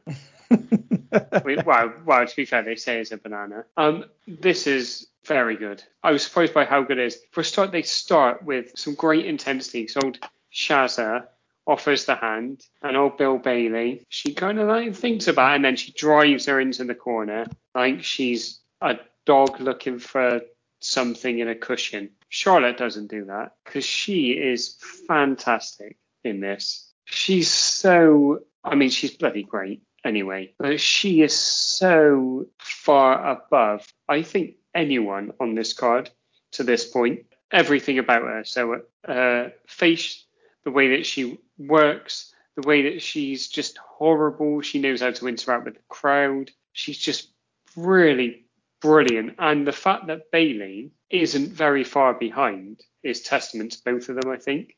I mean, this is just a really very good match. I unfortunately seem to have lost all of my notes on the actual match, apart from it being good, which is annoying. 'Cause this happened the other week as well. I managed to fill those gaps in, but I watched this about a week ago. So go fuck yourselves. That's all you get. Charitable. Uh, Thank you. This is the kind of analysis that, uh, that, that that you only get from the Random Wrestling Review podcast. Is Charlotte the only person who has not only managed to avoid the NXT to main roster name shortening, but actually done the opposite and had her name extended. So I think Biggie Langston was obviously was obviously one of them. Riddle, Neville, Rusev. some of Rusev, yeah. There must be there's loads of them, isn't there, that they've done it to. So much so that Cesaro, there's loads of them that, that, it's, that it's happened to. And it's um listeners, could you please get in touch with us and let me know if there's anyone else whose name has been lengthened since uh, since joining the main roster from NXT. That's good shit, that. Mm. A1 material. Can't can't Exactly. A1, what a band as well. Was that Unbelievable. the summertime of our lives? It certainly was. Summertime. Of our of our lives. lives. Our lives. Ding, ding, ding, ding. Oh, banger. June. Oh, the match is, is good. I, I did enjoy it. It's it's hard. I'm not gonna lie though, I did struggle watching it and find it hard to compare it to the masterpiece that we saw the other week. That's not their fault. That's not a problem. That's not the match's fault. It's just uh, something that I, I remember. I blame them. No, oh yeah, all right, then it's their fault No, for not performing as well, not performing as well, as well as a match that hasn't happened yet. You know, the, Yeah. the scumbags. Um, but it's it's you're right about Charlotte. Charlotte is great. She's she's really good, and Bayley's Bayley's very much getting there. She's good. One thing I've got to ask you lads about Charlotte as well. Someone who's so clearly so good. Why are her moonsaults so dreadful? She Well- literally does a moonsault and lands on her feet, and then Yeah. falls onto falls onto Bayley. Yeah, so I don't know if usually they're bad, but this was horrendous. This particular Yes. insult. It was so bad because you're right. She basically lands on her feet and then has to kind of, in a second motion, fall down onto Bayley. It was ridiculous. I've noticed Charlotte's moonsault's always looking quite iffy in the fact, and I think part of it is the fact that maybe she's too athletic. Do you know what I mean? Because obviously I think she's got like a gymnastic background or an athletics background, and I wonder if it's just so ingrained that because it always looks like she overshoots it, even when she lands it quote unquote properly, it's all leg impact and it looks very painful. Now, admittedly, I can't do a moonsault, so I'm not going to criticise Uh, Charlotte. to, to be fair, But- have you ever tried? You know what? Give me a second. It's going to do, do one downstairs. you just hear. "Ah! God, my, Ah!" my spine, my spine is broken. and then where the remnants of that shit that you haven't finished come out. yeah, I enjoyed that. I'm glad there was no handshakes and hugs at the end because there's a little bit of a moment afterwards where uh, uh, Sasha Banks at the end of the match comes down and uh, and has a little attack on Bayley and Charlotte Flair saves her and then kind of scares her off and stands there with the still holding the belt up, you know, being a bit like a ah look I have still won, I've saved your ass there. Do you know I mean? No no muggy little handshakes at the end of this match. Yeah, it was good. I like this match too, um, but I, I agree. I didn't think it was it was quite in the bracket of what we saw a couple of weeks ago. But then, you know, why would it be? It's not it's not an absolute classic, but it was a decent match.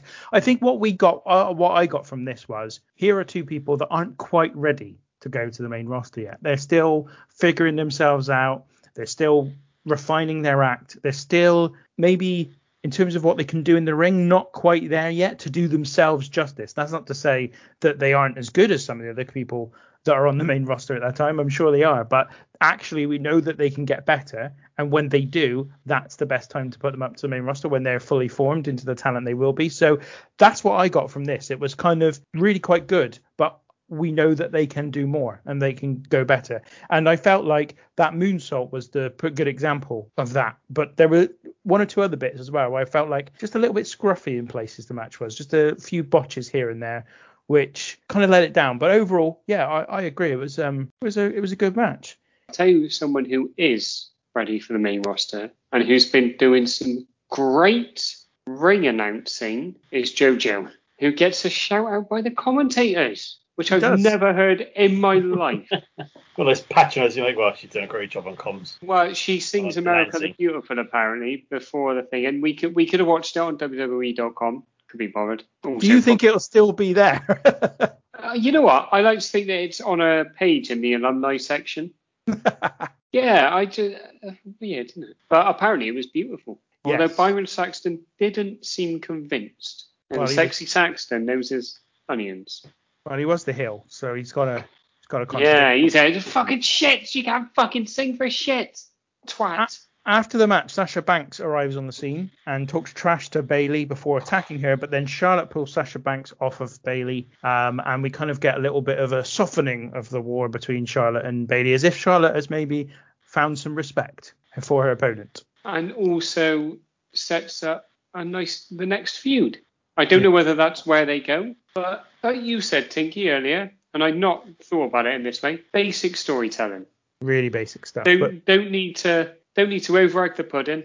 Don't probably don't even need the eggs. You can make this vegan because it's that simple. Well, what what, what pudding are they making? Because if it's a Uh, meringue, you you have to use eggs. Actually, tell her, I, th- I think you can I think you can make meringues actually with the liquid that you get from chickpeas. you can make most stuff now without eggs, to be fair. Um, Yeah. there's these cakes that Holly makes using some um, some kind of cake mixture stuff that you get, which you combine with Sprite, and that basically replaces the egg, and it is amazing. For joking, That's it's brilliant. incredible. So you're saying if tomorrow morning I go down to have some scrambled eggs on toast for breakfast and I can't find any and I don't have any eggs, what I need to do is just get a can of Sprite and chuck it in the frying pan and it'll be just as good. Yeah, just do it. Just do that. Yeah, that's that'll be perfect. Like, spoil your, on your breakfast scrambled Sprite on, on toast. Lovely. I mean, in fairness, this is where the debate about whether egg is an ingredient or a food is is going to come into play, isn't it? Because in the cake, it's very much an ingredient, whereas uh, in scrambled eggs, it is the food. What? There's a big debate about whether eggs are food on their own or an ingredient. Who's having this debate? Yeah. yeah. People, so some people think that egg, because they don't like egg, is not a food. It's part. It's an ingredient. It's part of other food. Whereas you are talking about egg as food. They- They're, they're fucking idiots. This, there, there's a complete difference between egg and like flour, for example. You're not just gonna be like, oh, do you know what? I'm fucking starving. I'm just gonna eat a couple of spoonfuls of flour. I think you're making their argument for them though. They're saying, "What? You're idiots. What? Are you, what are you eating this ingredient for? You wouldn't eat flour on its own. Why are you eating egg?" I'm arguing that egg isn't an ingredient. Egg's a food. Ah. Oh, this Well, is. It's, but that's my point. This is a big debate. It's a ferocious debate going on all Who over. are these people? so whilst we're going off piste quite considerably, um, whilst you were talking just a little bit ago after you sang "Summertime of Our Lives," I, I took the time to look up A1, and they're in 2014 apparently they appeared on an ITV documentary called The Big Reunion, along with other bands such as Eternal, Damage, Girl Thing, Another level. And others, and a new band called Fifth Story was created out of this, and it was made up of get this for a lineup. Oh. Dane Dane Bowers from Another Level. Oh, cheesy knob! uh, old cheesy knob's love rival Gareth Gates, because I'm pretty sure um, he also had a liaison with Dane Bowers' cheesy knob friend Kenzie from Blazing Squad, Oh, he's gonna flip reverse it. Kavanagh, Oh, Graham. yeah, Graham Kavanagh, that's right. No, Kavanagh, you know, the one who did that cover of um, more, uh, what was it? What did he do? Ah, that's gonna do my head in now. What was the fucking song he did? I was Oh, gonna, not- I was gonna say more than a woman, but I can't remember. It's not that. It's something else. Similar though. It's like a proper like Kavanagh? Kavanagh did. did um? I can make you feel good. That's the one. Oh really? Yeah, he did a cover of I Can Make You Feel Good. Um, Oh, he and, can. and also Adam Rickett, former Oh. Coronation Street star and like temporary pop star for about a month or two. Um, yeah, they had A a month or two. yeah, pretty much. You're, Yeah. you're giving him. If you went too much, you're giving him 59 and a half days too long. Well, I, I Breathe Again, which was a big hit in Can I hold you? I breathe again. That's the one. When I'm near you, I breathe again. When I'm in you, I breathe again. When I smoke in your face, I breathe again. Um, Kavanagh won Eurovision Did he? in 1993. It I never knew this. I never knew this. so it says here. So um, at the Eurovision on the 15th of May, Kavanagh performed "In Your Eyes" near the near the near the middle of the show as the 14th act of 25. This time, voting was much closer, and, and Ireland exchanged the leading position with the United Kingdom several times. So it's a glory days, aren't they? Like me. I think about how badly we performed. Um, several times throughout the announcement of the results, with 187 points, a record at the time, Kavanagh went to win the competition in a nail-biting finish. Are you sure this is the same person? Tom, are you looking up Graham Kavanagh? uh, yeah, um, this is a different Kavanagh. Yeah, because Kavanagh was really young when he, he was out in like 97 or something, and he did I Can Make You Feel Good. Yeah, Kavanagh was born 1977, so he'd have been 20 in 19, 1997. so I don't think it's the same guy, unfortunately for you. Oh. Okay. So let's move on anyway. I I, I don't even know if that will stay in, but I just. It just- has to stay in because that's the best shit we've got so far. it's been a fucking horrendous episode, this one so far. Yeah. So we get then a video package of Sami Zayn in the build up to the main event. And uh, Zayn again backstage warming up at an appropriate time, given the match is just Yes. about to start happening. Can I talk about Kavanagh just again, just for another second? No, Um, we're done. Two, two albums. Um, first album called Kavanagh re- reached 29 on the pop charts, released in 1997. Second album, Instinct, released in 1999, didn't chart. Third album, A Special So- Kind of Something, The Best of Kavanagh, released 2007, didn't chart. The Poor best of Kavanagh QC. No, but that's that, that's that was a joke of mine for a while because there was a like a period where all these people were getting best ofs collections, and I was like, "What? What's next? Castles in the Sky, the best of Ian Van Dahl."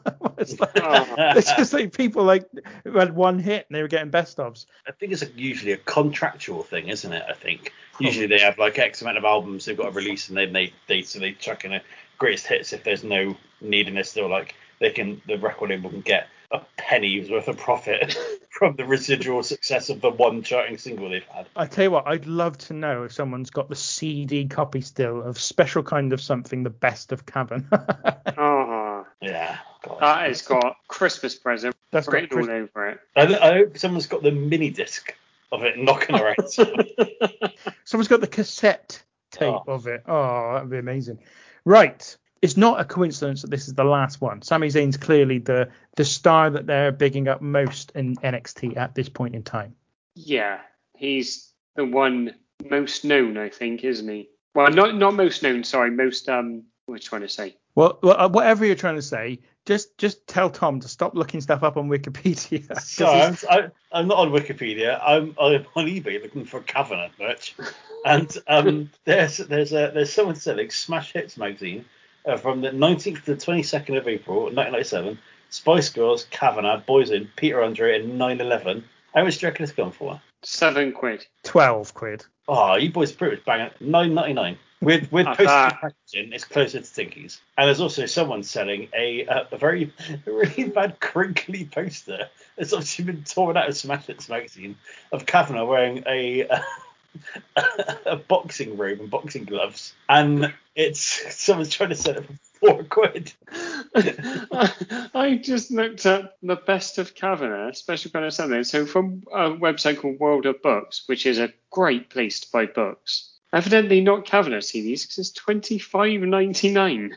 Wow. Yeah, so I've just ordered two copies, one for you, Tom, and one for you, Tinky. You've already got it, haven't you, old man? So you Oh, don't of need. course I am. To be fair, I could burn you off a mini disc, but I don't know. It's not worth it, is it? Right, guys, it's time to hunker down now. It's time Sorry, to hunker sorry, down. sorry, sorry.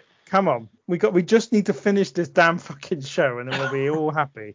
We can Kavanagh to our heart's delight. exactly, exactly. I, I just want to get to that, but right, not right now. So we then get a video package advertising Brock Lesnar destroying John Cena at SummerSlam and hyping the rematch at Night of Champions that's set to take place before our main event, which is the fatal four-way match of the event's title. It is for the NXT title, which Adrian Neville holds, and it lasts for a whopping, for this show, at least 24 minutes. So the match ends when Dane, Zayn gets the momentum in the match. He does the throw, he does the through the turnbuckle DDT on Tyler Breeze. Then he gets into the ring and does the halu- helluva kick on Tyson Kidd. But as he goes for the cover, Neville pulls the referee out of the ring. Sami Zayn, incensed, jumps out of the ring himself to go after Neville, but Neville hits him with a super kick. Then Neville hits the red arrow on Kidd and gets the pinfall to retain the belt. Tom, you finally got a match with some meat on the bones. Your thoughts on this one? Um, so the first thing I want to say is,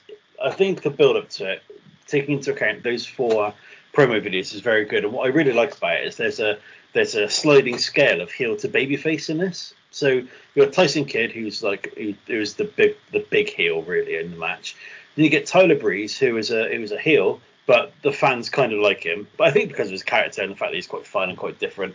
Then you get Adrian Neville, who is a babyface with some heel tendencies at the moment, and then you've got Sami Zayn, who is the out and out babyface of it. So I thought that was really really like nicely done, like the way the match was put together and the way that the the storyline was put together. Kind of in a four way match, it's really hard to I think to have a clearly defined babyface who you should want the crowd to win, and they've done that really well with this match. Tyson Kidd's music is fucking dreadful. No wonder he wears a pair of Beats headphones when he's walking down. Should get rid of that shit because it is awful. In terms of the actual match, there's a bit at the beginning. I find it really weird that, that it starts off with everyone outside of the ring. It, it, in a lot of these matches, you tend to have, especially in a four match, you tend to have the, the little bit, little bit of awkwardness where no one knows how to start it right at the beginning. Then it usually settles into a little bit of a rhythm of two guys kind of brawling or selling and recovering outside the ring, while two people get into action, or there's one person staying at the ring and two people are ganging up on another person. Kind of works like that generally in, in it. But it's quite odd that it's the match starts off with them, two of them pairing off, or you know, and fighting around the ring.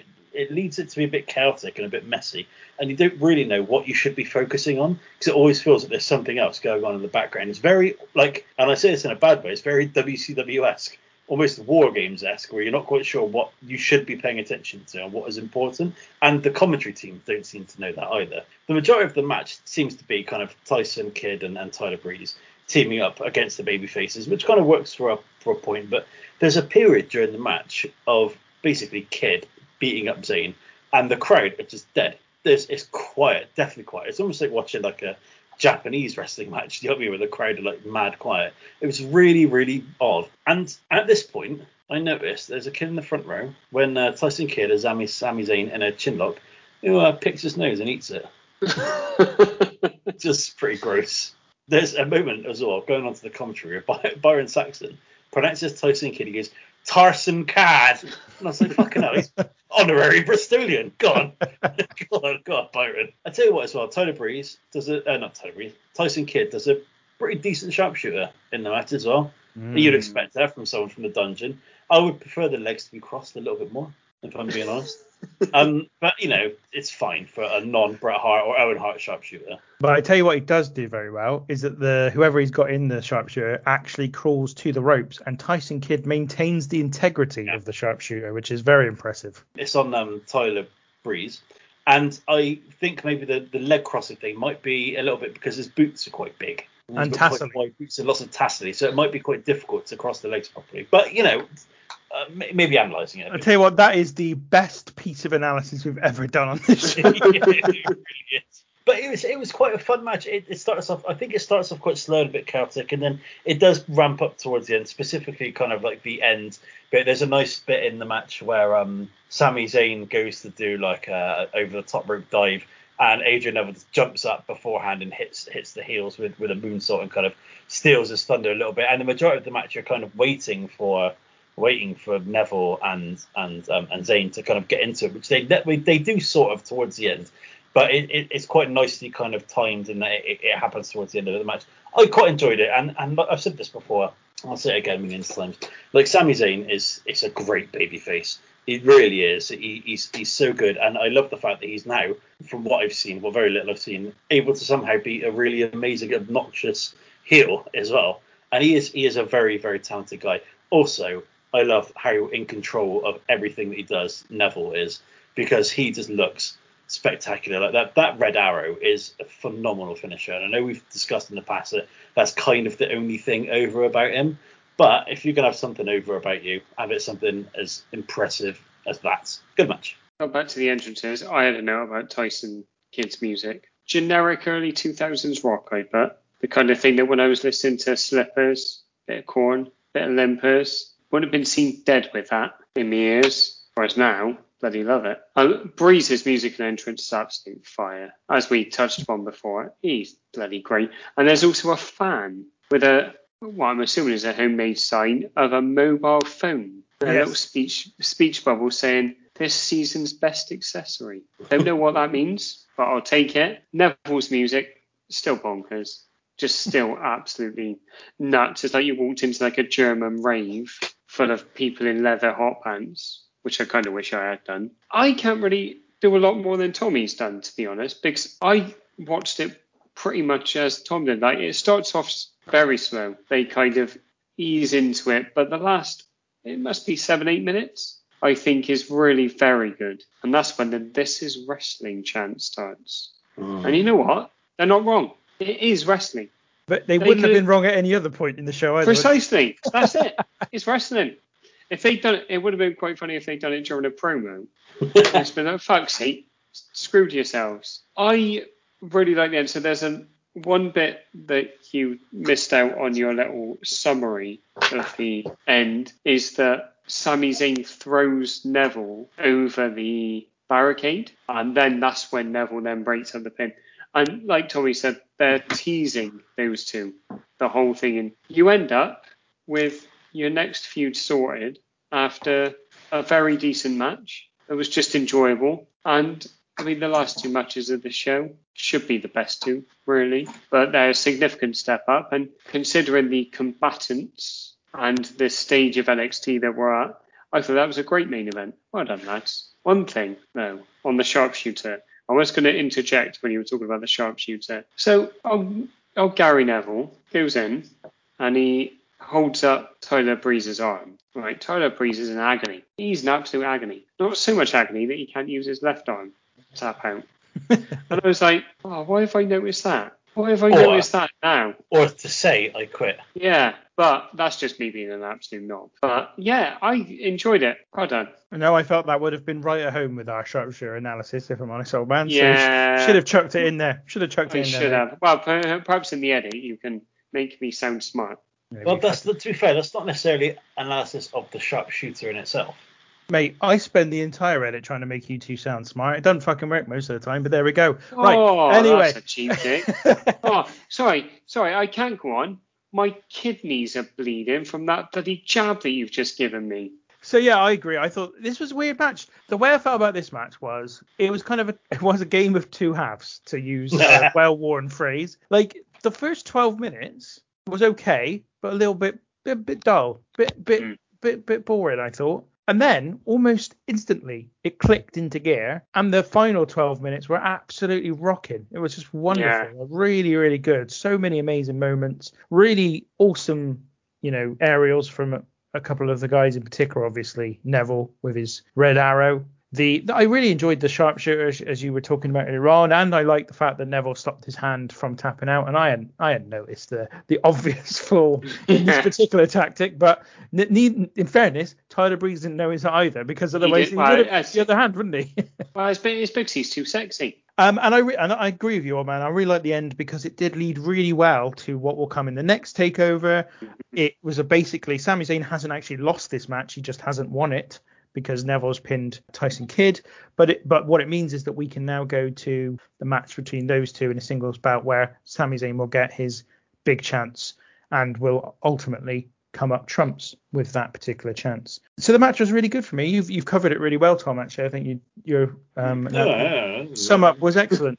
So I, I there's not too much more I can add, but yeah, I, I thought it was a really good match, a really high end to the show, and I guess another sort of uh, example really of of where NXT was kind of getting it right ultimately, which was in the main event, which is as I've said many times the most important place. The one issue I've got with it, and I already commented on this earlier on in the show, how many times do they talk about Neville being the greatest champion in the history of NXT? Renee Young must have said it about four times. I was like, for fuck's sake, you've been around for a year. Like, there's only been two or three champions. Like, fucking hell, mate. Like, what is wrong with you? I just. Who is was it? It's Seth Rollins, Bo Dallas, and Big- Big E. oh, and, and Big E. Big Edward. Yeah. Yeah. So, but I was just like, for fuck's sake, like, stop making out that this is some huge achievement. It's it's not. You haven't existed for very long. Stop saying in the history of NXT. You you hate Gary Neville, don't you? I don't. I don't hate. I hate Gary. I would hate Gary Neville if he kept saying after three years of playing for Manchester United that this was his the the best season he'd had in the history of his oh, career. This is the best season I've ever had. No, your your Steve Bruce impression's much better. So that is the end of the show. Thank fuck for that. Let's give our ratings out of ten, our thoughts on the show, our MVP, and our match of the night. Let's start with you, old man. You're looking very tired right now, mate. No, uh, to be fair, I'm not actually. I was mulling over my comments because it's a, it's a real tough one because there were three actual matches on this tag team opener, the women's match, and the main event. And they are good stuff. Uh, good stuff. But there is 45 minutes in the middle that is turgid. And all it feels like is it feels like an episode of NXT. And I kind of, the reason why I was looking so serious and possibly aroused was that I was I was judging this when I wrote my notes after I watched the show as if this were a pay per view. This isn't a pay per view. This is a network exclusive type deal of uh, an arm of WWE that's effectively been in existence, as you've said a couple of times, for a year. And then I was like, you know what? Actually, that's all right. I'll take that. I take three good matches on any pay per view, to be honest. And I think I was holding it to the standard that they'd set with NXT TakeOver Brooklyn and to a lesser extent NXT TakeOver Chicago as well. So I'm giving this a six out of ten. And I was mulling over whether to give it a seven. You know what? I am. I'm going to give it a seven because I think the six is unfair because there are three good matches. The match of the night for me is the main event, and the MVP is Tyler Breeze. Great promo video, great entrance, magnificent tantrums in the ring when he, he does a little hmm. sequence where he does three high impact moves on each of the combatants in the fatal four way, and he tries to cover, I think it's Sami Zayn and Neville in turn. And he throws a great tantrum, then he does it again. And he's also the one clearly defined character on the show that I can see where he's got something about it. Well done, Tyler. Please come I- back. Just a question on Tyler Breeze being your MVP, uh, old man. a couple of weeks ago, you made Tyler Breeze's selfie stick your MVP. Do you want to make Tyler Breeze's tantrums the MVP of this particular show?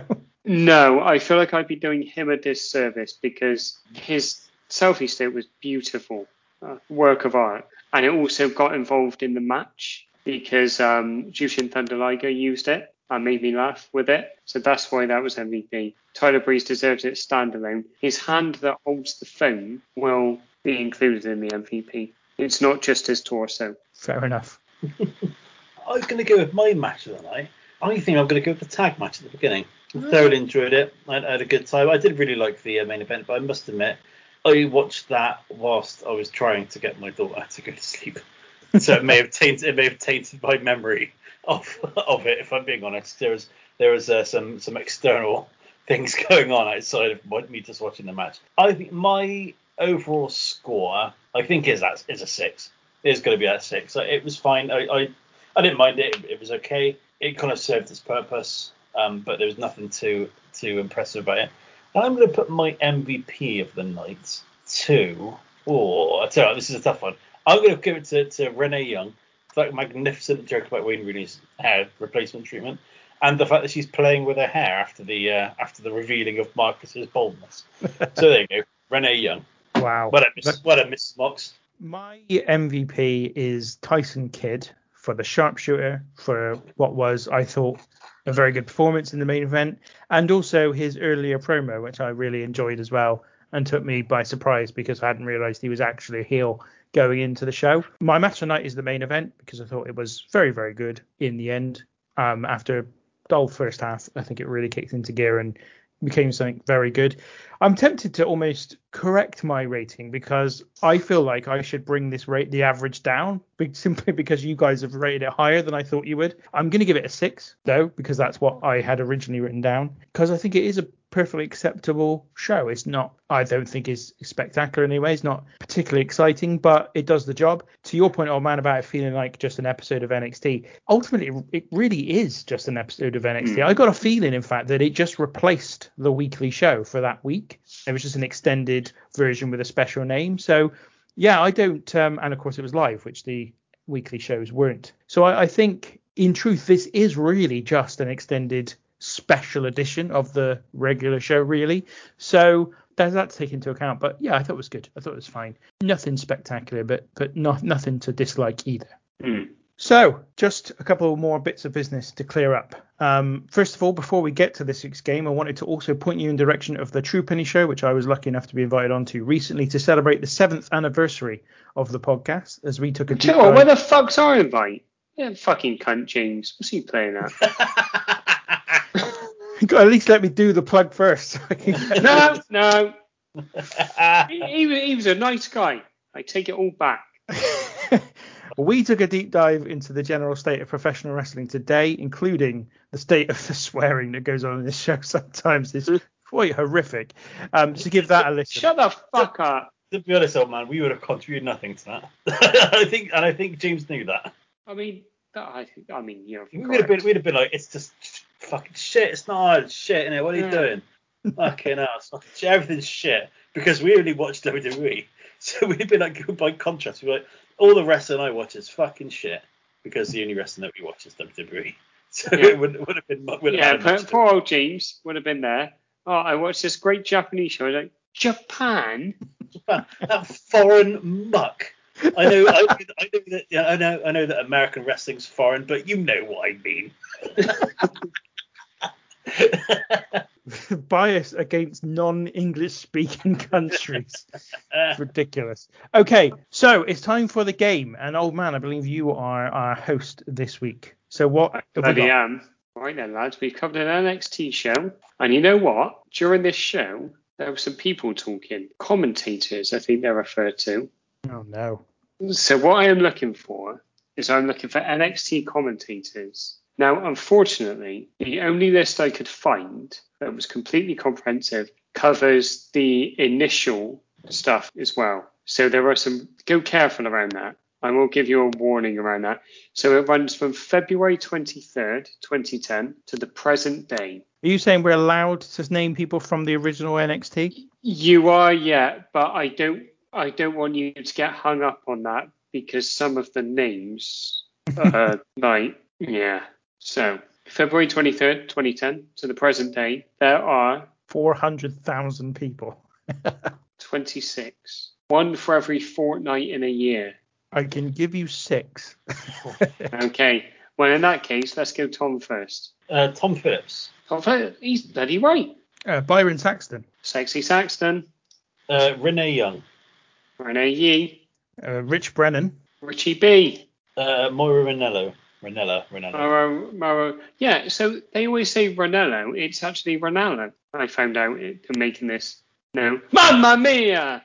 Corey Graves, Corey Graves. So good they named him once. Uh, Nigel McGuinness. Nige Nige. I can feel that we're already um, running low on these. Well, certainly I am. Uh, Wade Barrett, Wadey Baz. Correct. Currently commentating. Good. I'm glad you said that 'cause that was that was a question mark I had against that one because I wasn't sure. Uh, Beth Phoenix. Beth Phoenix. Correct. Also currently commentating. So all I've got now are question marks, Mm. and I've got a feeling. Well, I can tell you now, no question marks have commentated on NXT. Tom wins. I've got a feeling that on the original one or one of the versions of the original ones, Percy Watson might have been a commentator. Ah, Showtime Percy Watson, underrated commentator. Correct. I've got this is a this is a guess because I know he has done some commentary in the WWE. We've got Senior Joe. Unfortunately, not. So I, I haven't got anybody else, and I do need to get one because Tom went first. You do. Otherwise, we're going to go on. So I am going to guess. This is going to be a big guess here. I am going to go for on the original series, Chris Jericho. No. No. Continue. Until Um, one of you I guesses tell you right. what, hang on, lads. This is a first. I hope the listeners have wrote this date down in the history, whatever the fucking date is this gives out, and they will relive this moment in time. This is beautiful. How many more have we got left? Fuck loads. Uh, 16. Fuck Sweet me. 16. I am going to go. Uh, I'm going to go with Willie Regal. Willie Reeves, he's correct. Oh, Tinky is spinning on his chair. I assume it's a chair, not a giant dildo. God, I seriously, I don't think I've got anyone. Uh, who's who the fuck are the commentators these days? Oh, all these pricks. Um, I'm gonna just chuck out. No, I honestly don't know. I can't even Come remember any of on, the chuck someone out, you wimp. F- uh, fucking, I honestly, I can't even think of anyone. Um, Triple H. Fuck it. Correct. Fucking hell. Yeah, Oh, okay. Um, uh, Dusty Rhodes. unfortunately not. So Tinky, it goes back to you. I still haven't got anyone. Uh, how about we go with Jim Ross? Correct. Yeah. did, he, did he do like a one-off match, like a special match or something? I don't know. He was listed as being with Byron Saxton for how long? So he commentated with Sexy Saxton for two, no, one, two shows. And then he come in with Regal and they did three months. And then they did a little bit out, yeah. Interesting. So, A golden era of NXT, I think we'll all agree. oh, Yeah. but you wait until the fucking. So the names you missed. So Michael Cole, Josh Matthews, CM Punk, and Todd Grisham, and Matt Striker, Oof. and Jack Korpela. Yeah, right. I remember him. Yeah, yeah. No idea who he is. They were all in the Raw time, is my understanding. Uh, Kevin Owens did a stint, apparently. Vic Joseph, Big Vic, Oh, yeah. the man. Alex Riley, Oh yeah. Brad Maddox, Well, Mad Braddocks. and then we've got three I've never even heard of Jason Albert, Tony Dawson, and Tony Luftman. Is Jason Albert Matt Bloom, do you think? Yes, I think it is. Is it really? think so.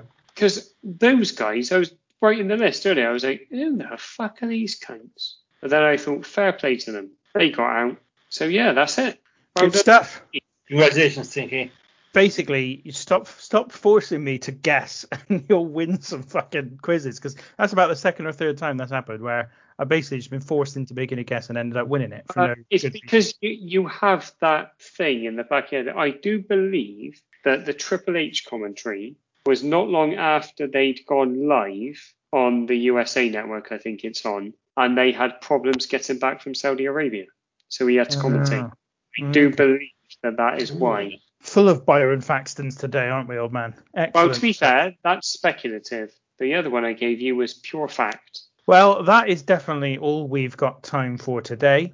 Old man, thank you for joining me today. Thank you very much for having me. As always, I say having me. It's our three's thing. So yeah, your your pleasure really. But don't worry about all that nonsense. Just remember, Ken Patera.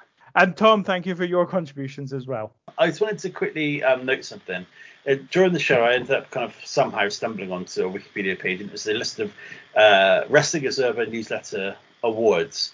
And you'll be impressed, old man, I think, to know that the match of the year in 1980, 1980 Yeah. uh, was a Texas death match between Bob Backlund and Ken Patera, Oh. who no one forgot. But to take to, to uh, but I don't want to send you on too much of a high note because you know you're a bit of a cunt. Um, most overrated, according to Dave Meltzer, in 1980, Mr. Wrestling 2. Oh, don't be having that, To old be fair, Mr. Wrestling 2, I believe at this point, that point would have been a 26 year veteran. So, and you know what? Fuck Dave Meltzer. yes. Well, that on that bombshell, we're definitely going to end the show um, because Old Man is off to book some tickets for the German S&M festival, Cocktoberfest. We'll be back again next week. Booked 'em. Unt- until then, take care.